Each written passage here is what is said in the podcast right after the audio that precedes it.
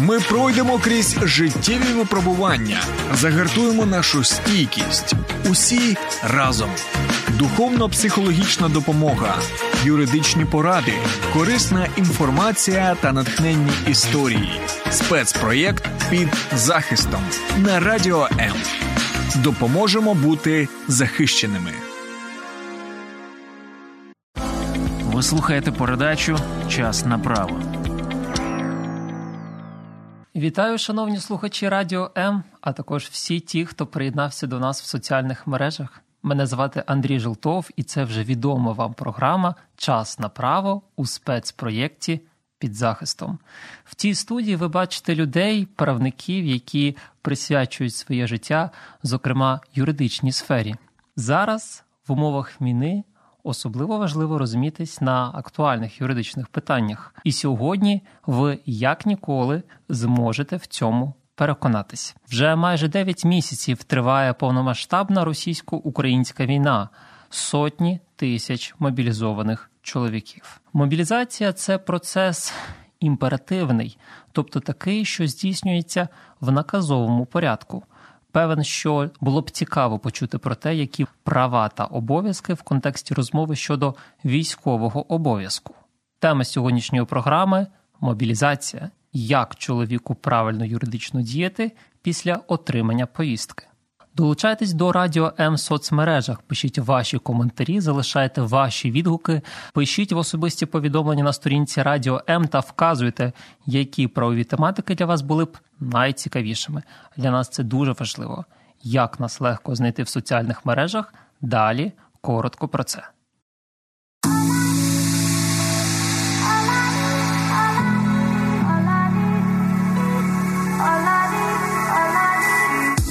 Долучайся до Радіо М у соціальних мережах: YouTube канал, Facebook сторінка, TikTok, Радіо М, Telegram, Instagram, Радіо М.Ua, а також наш сайт radio.m.ua. Радіо М це все, що тобі потрібно.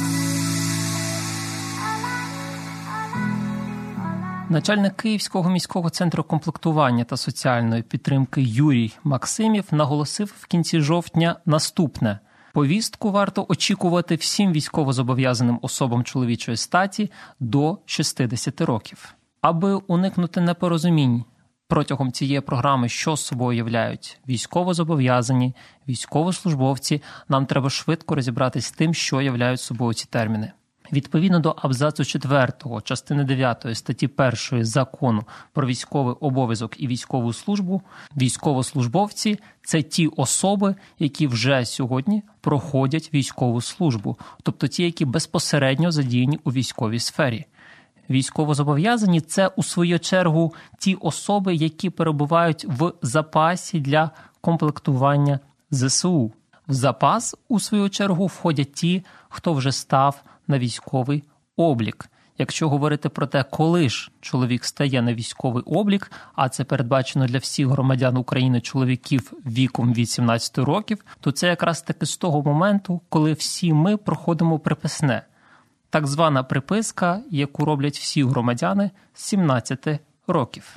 То все-таки хто такі військовозобов'язані, військовослужбовці, які їх права і обов'язки в цей непростий час, правовий режим воєнного стану. Будемо говорити сьогодні і зможемо розібрати завдяки нашому гостю, юристу юридичної компанії Касьяненко і партнери Артему Ковалю.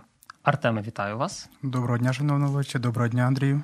В нас в законодавстві також такі є терміни, як призовник та резервіст. Давайте глядачам пояснимо, в чому їх відмінність і кореляція одного з іншим, і яка власне їх основна відмінність від е, військовозобов'язаного або ж військовослужбовця. Е, Ну, дивіться, призовником людина стає, коли йому виповняється 17 років. Він має звернутися до центру комплектування, е, це колишні комісаріати, військові комісаріати, та встати на облік. Е, призовником людина вважається до 27 років. Ну, ось і все. Якщо казати про резервістів, то це особи, у яких є вже військова спеціальність, які уклали контракт зі Збройними силами України та перебувають у резерві. На підставі всього вищесказаного, чи можна глядачам коротко простою мовою пояснити про те, всі чоловіки України, чи можна їх вважати військовозобов'язаними, чи це неправильно, чи саме якась конкретна їх категорія стає військовозобов'язаним в якийсь конкретний юридичний момент? Е, не можна назвати всіх чоловіків е, України військовозобов'язаними. Є чоловіки, які за станом здоров'я е, непригодні до військової служби, непридатні до військової служби, вибачаюсь. Є чоловіки, які за віком також непридатні до військової служби. Тобто, якщо я маю тимчасове посвідчення військовозобов'язаного якому говориться про те, що я обмежено придатний, я ще визнаюсь військовозобов'язаним. А от якщо повністю непридатний, то вже не є військовозобов'язаним. Якщо ви е, е, обмежено придатний, ви обмежено придатний у мирний час. Проте е, придатний у військовий час. Якщо ж ви не придатний взагалі, то ви не стаєте на військовому обліку. Вас вас звідти виключають. Загалом в законі про військовий обов'язок і військову службу і підзаконних нормативно-правових актах не перелічений той перелік повісток, які можуть вам в один момент прийти. Але загалом практика свідчить про те, що є чотири види. Повістка для уточнення даних. Її можуть вам вручити, наприклад, в тому випадку, якщо треба конкретне уточнення, наприклад, щодо вашої сім'ї. Повістка на проходження військово-лікарської комісії це та повістка, яку зараз чоловіки найчастіше за все можуть отримувати. Це означає, що ви маєте прийти на цю ВЛК, тобто військово-лікарську комісію, де вже вирішать, чи ви є придатними, обмежено придатними або ж непридатними. Повістка про призов на строкову службу. Ця повістка у свою чергу застосовується тоді, коли відбувається весняний призов на військову службу. Зараз в умовах воєнного стану, як ви знаєте, цей призов відмінили. Останній четвертий вид повістки це мобілізаційне розпорядження.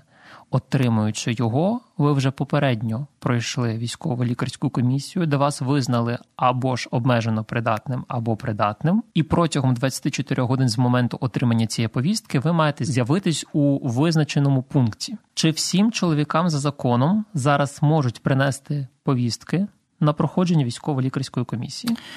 Якщо ж чоловік або людина стає на військовий облік, так він може отримати повістку який покроковий план дій чоловіка, якому принесли цю повістку, він морально готовий йти служити. Коротко опишіть, будь ласка, як людині якомога швидше потрапити, поринути у військову сферу. Якщо він йому принесло повістку, там зазначено до якого комісаріату йому необхідно з'явитися, з якими документами та у котрий час. Тобто необхідно просто виконати всі ці пункти. Якщо чоловік не готовий морально служити, йому принесли цю повістку на ВЛК. Який тут його має бути покроковий план дій? Нічого не міняється від нашого бажання також. Якщо людина принесла повістку, він має з'явитися до комісаріату. А чи передбачена якась відповідальність, якщо людина не з'явиться? Так, звісно, передбачена. Передбачена адміністративна відповідальність і може тягнути за собою від 1700 гривень до 3400 гривень. Це за частину першу. Якщо за частину другу, то від 3400 до 8500. Це за якою статтею? Кодексу про адміністративні Це правопорушення? Кодексу України про адміністративне порушення, стаття 210 прим. 1. У нас в Кодексі про адміністративні правопорушення є дві статті: це 210 і 210.1. Що це означає, яка з них підлягає застосуванню, яка тут буде відповідальність? Ну, дивіться, наразі у нас е, в Україні введено воєнний стан та запроваджено загальну мобілізацію. Якщо ж казати про статтю 210 прим. 1, то це спеціальна стаття. Вона е, накладає стягнення за порушення законодавства про оборону, мобілізаційну підготовку та про мобілізацію. Якщо ж казати про статтю 210, то ця стаття е, зазначає порушення призовниками військовозобов'язаними резервістами правил військового обліку. Оскільки у нас наразі триває загальна мобілізація, то застосовується спеціальна стаття. Чи може бути застосована кримінальна відповідальність, якщо особа просто відмовляється від того, щоб взяти повістку? Так, звісно, відповідно до статті 336 Кримінального кодексу України. Якщо особа просто відмовляється, так, просто відмовляється. Е, Дивіться, перш за все, ну буде застосовано. Якщо особа відмовляється, буде складено відповідний акт, а передано цей акт. Е, ми кажемо про ВЛК. Да. Якщо особа відмовляється, це ці буде складено відповідний акт про відмову від підпису. Цей акт буде передано до до органів територіального до комісаріату, які в свою чергу вже будуть вирішити, що з цим робити. Перш за все, це буде стаття відповідна до Кодексу України про адміністративні правопорушення. Е, якщо ж буде доведено, що людина умисно ухиляється, е, тобто нанесла собі якісь каліцтва, е, підробила якісь документи, лікарські чи щось, це вже буде кримінальна стаття. Тобто пам'ятаємо, що у випадку з кримінальною відповідальністю насамперед важливий умисел особи на вчинення цього діяння, тобто правопорушення, відповідальність за яке передбачається законом. Підсумовуючи, можна сказати, що загалом, коли чоловіку приходить повістка на проходження військово-лікарської комісії і він ухиляється, тут є е, однозначно підстави говорити про адміністративну відповідальність. Про адміністративну, а у випадку мобілізаційного розпорядження, якщо воно йому прийшло і він ухиляється не йде, то у нас тут кримінал, кримінальна відповідальність. Так, буде застосовуватися кримінальна стаття. Якщо ж він не з'явився, там необхідно з'явитися протягом 24 годин після отримання. Необхідно з'явитися до пункту збору. Якщо ж він не з'являється, в нього не було ніяких е, значущих причин, або ці причини були підроблені, це кримінальна стаття. Тобто він умисно ухилявся від свого обов'язку. Хто має вручати повістки? В інтернеті насправді є дуже багато різних роз'яснень з цього приводу, що одні можуть, інші ні в якому разі не можуть. Хоча насправді перелік цих осіб він немалий, які можуть вручати. Це працівники е, можуть вручати працівники комісаріатів, можуть вручати працівники е, житлово-комунальних, там служб ОСББ, ЖБК чи будь-хто інший, можуть е, роботодавці надавати повістки і працівники е, освітньої сфери. Я чому саме говорю про те, що був здивований, коли знав весь цей перелік староста села. Теж, зокрема, може вручати цю повістку, чи можуть за законом вручити повістку на вулиці? Тут знову ж таки про це вже дуже багато говорили. Схиляються на тому, з роз'яснення, які є, що закон не забороняє. Ви як вважаєте? Е, дійсно, закон не забороняє, проте дуже е, важко уявити, яким чином це зробити, оскільки повістка вже має бути заповнена. Якщо ж е, до вас підійде чоловік, в нього буде бланк зі штампом і всьом, і ця повістка буде не заповнена, і він почне її заповняти, така повістка ну, буде заповнена невідповідно до нашого законодавства. Є підстави визнання такої повістки недійсною? Е, Дивіться, е, все залежить від того, як ви будете себе поводити, як буде поводити ця людина, яка хоче вам видати цю повістку.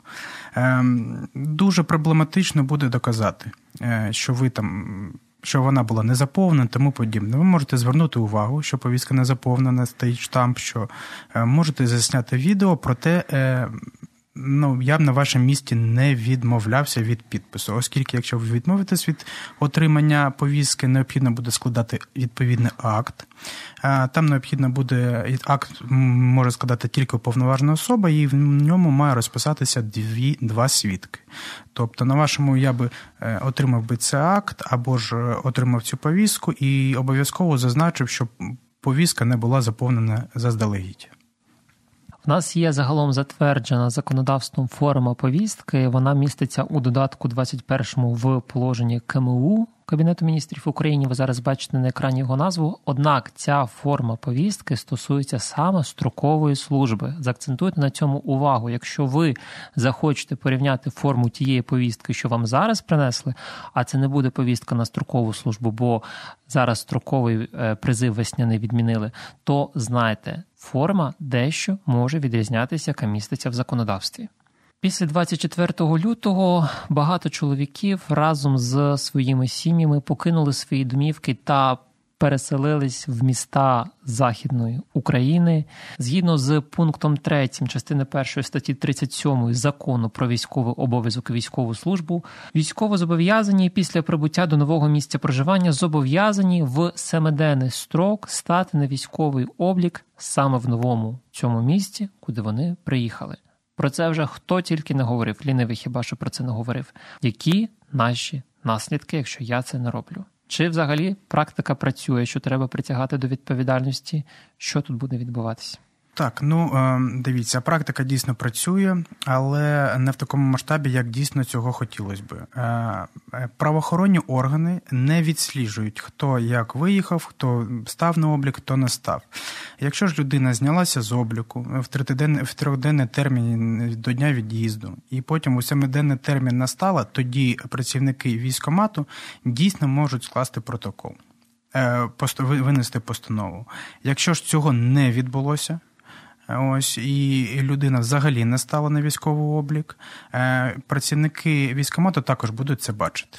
Тобто вони будуть бачити, і за це також передбачена е, стаття у Кодексу України про адміністративне правопорушення. Загалом законодавство вимагає, аби людина за три дні до від'їзду знялась з обліку саме на цьому новому місці проживання. Вам необхідно зніматися з обліку, якщо ви виїжджаєте на постійне місце свого перебування більше ніж на три місяці. А Якщо я їду у відрядження на вісім днів а на дев'ятий збираюсь назад додому вертатись. Чи потрібно мені там в такому разі ставати на облік? Ні, не потрібно цього робити. Якщо ви їдете в відрядження, вам необхідно зніматися з обліку, якщо ви виїжджаєте на постійне місце свого перебування більше ніж на три місяці. Ви е, стаєте на облік за місцем свого проживання.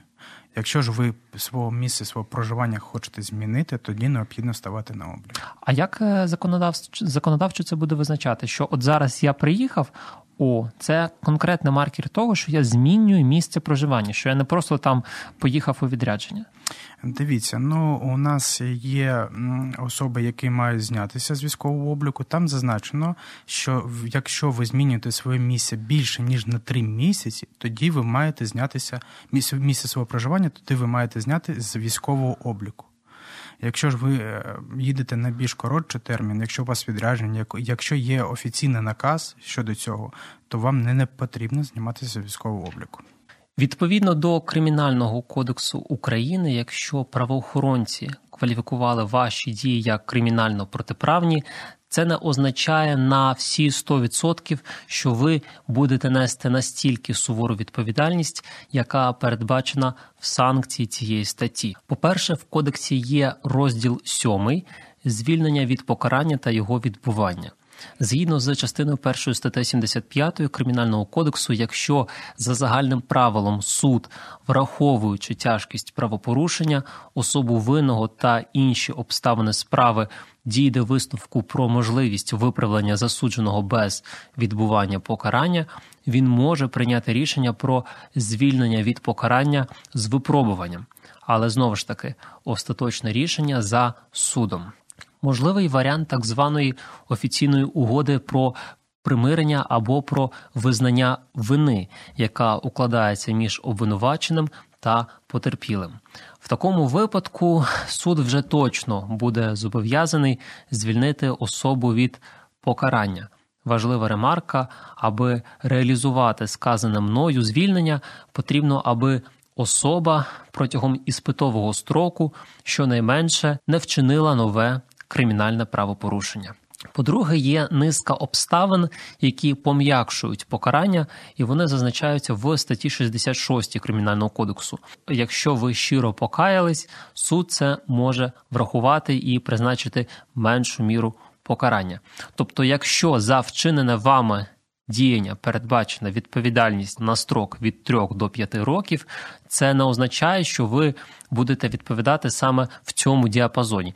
Відповідальність може бути більш якою за певних обставин суд може вас звільнити від покарання. Практика призначення покарань за статтею 336, а саме ухилення від призову на військову службу під час мобілізації, свідчить, що ця стаття своєю повною мірою фактично не працює.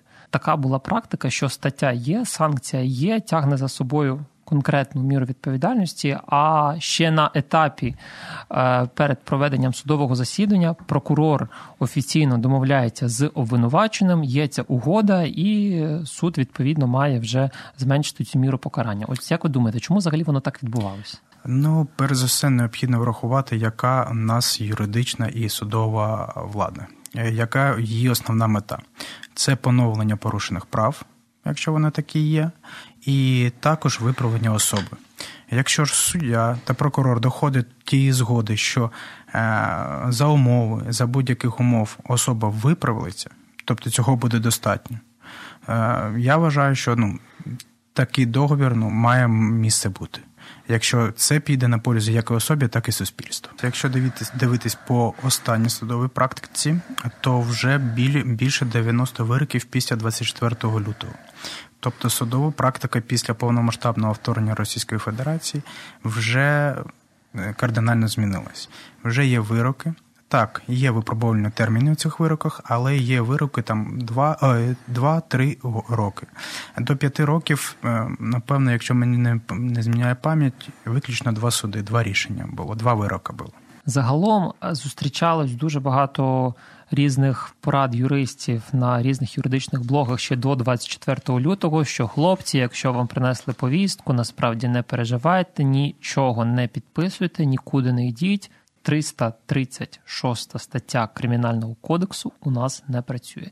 Друзі, насправді це вже не так. Не так, як не ми так. бачимо, і особливо після 24 лютого в умовах воєнного стану ситуація дещо змінилась. Тому все-таки пам'ятайте, що всі ми є зобов'язаними перед тим, що пишеться в законі.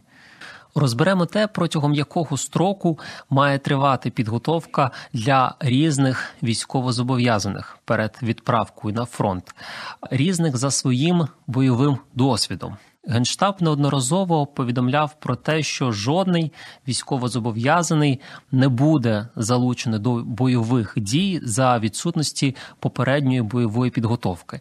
А саме громадяни України, які не проходили військової служби, можуть бути мобілізованими до центрів ЗСУ для навчання.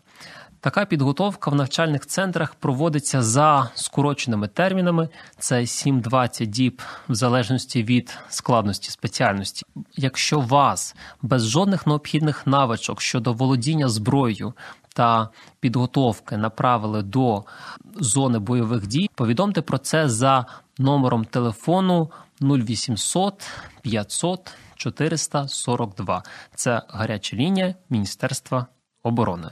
Для того, щоб оперативно розібратись, вам слід вказати своє прізвище, ім'я по батькові та номер військової частини, в яку вас направили.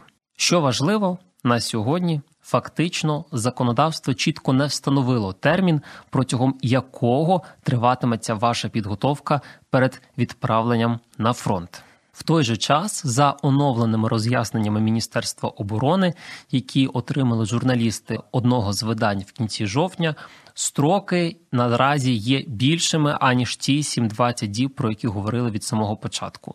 Відтак, мобілізовані військовослужбовці, які не мають досвіду військової служби, спершу прибувають до навчальних центрів, де з ними проводиться так звана базова загальна підготовка для всіх військових облікових спеціальностей, і термін її складає до 30 діб. Після цього навчання особовий склад направляється на фахову підготовку для опанування військовослужбовцями військово-облікових спеціальностей з термінами підготовки до 30 Діб для опанування військовослужбовцями нових способів ведення бойових дій з ними проводиться так зване підвищення кваліфікації термінами до 15 діб.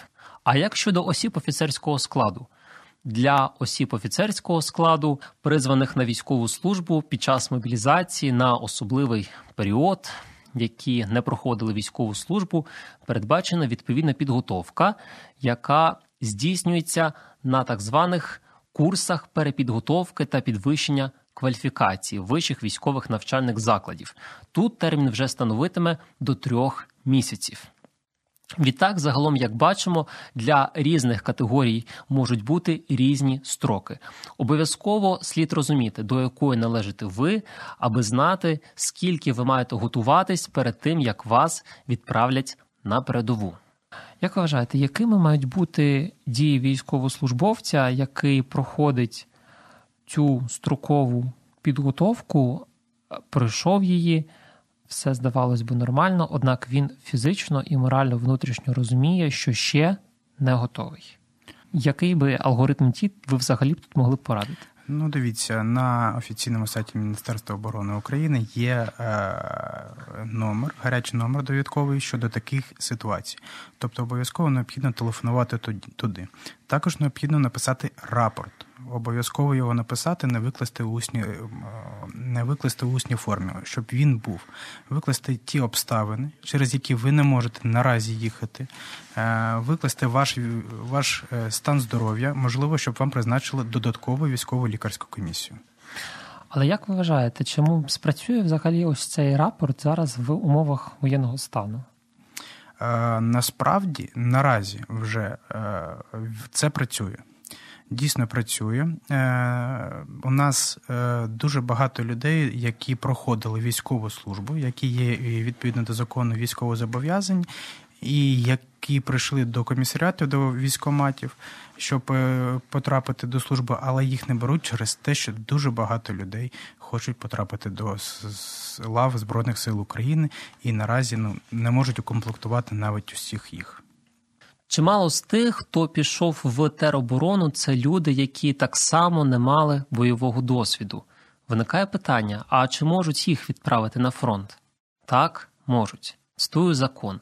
Відповідно до частини 2 статті 20 закону України про основи національного спротиву з метою нарощування сил і засобів для стабілізації обстановки, а також у випадку визначення відповідної зони територіальної оборони районом ведення воєнних дій, за рішенням головнокомандувача ЗСУ.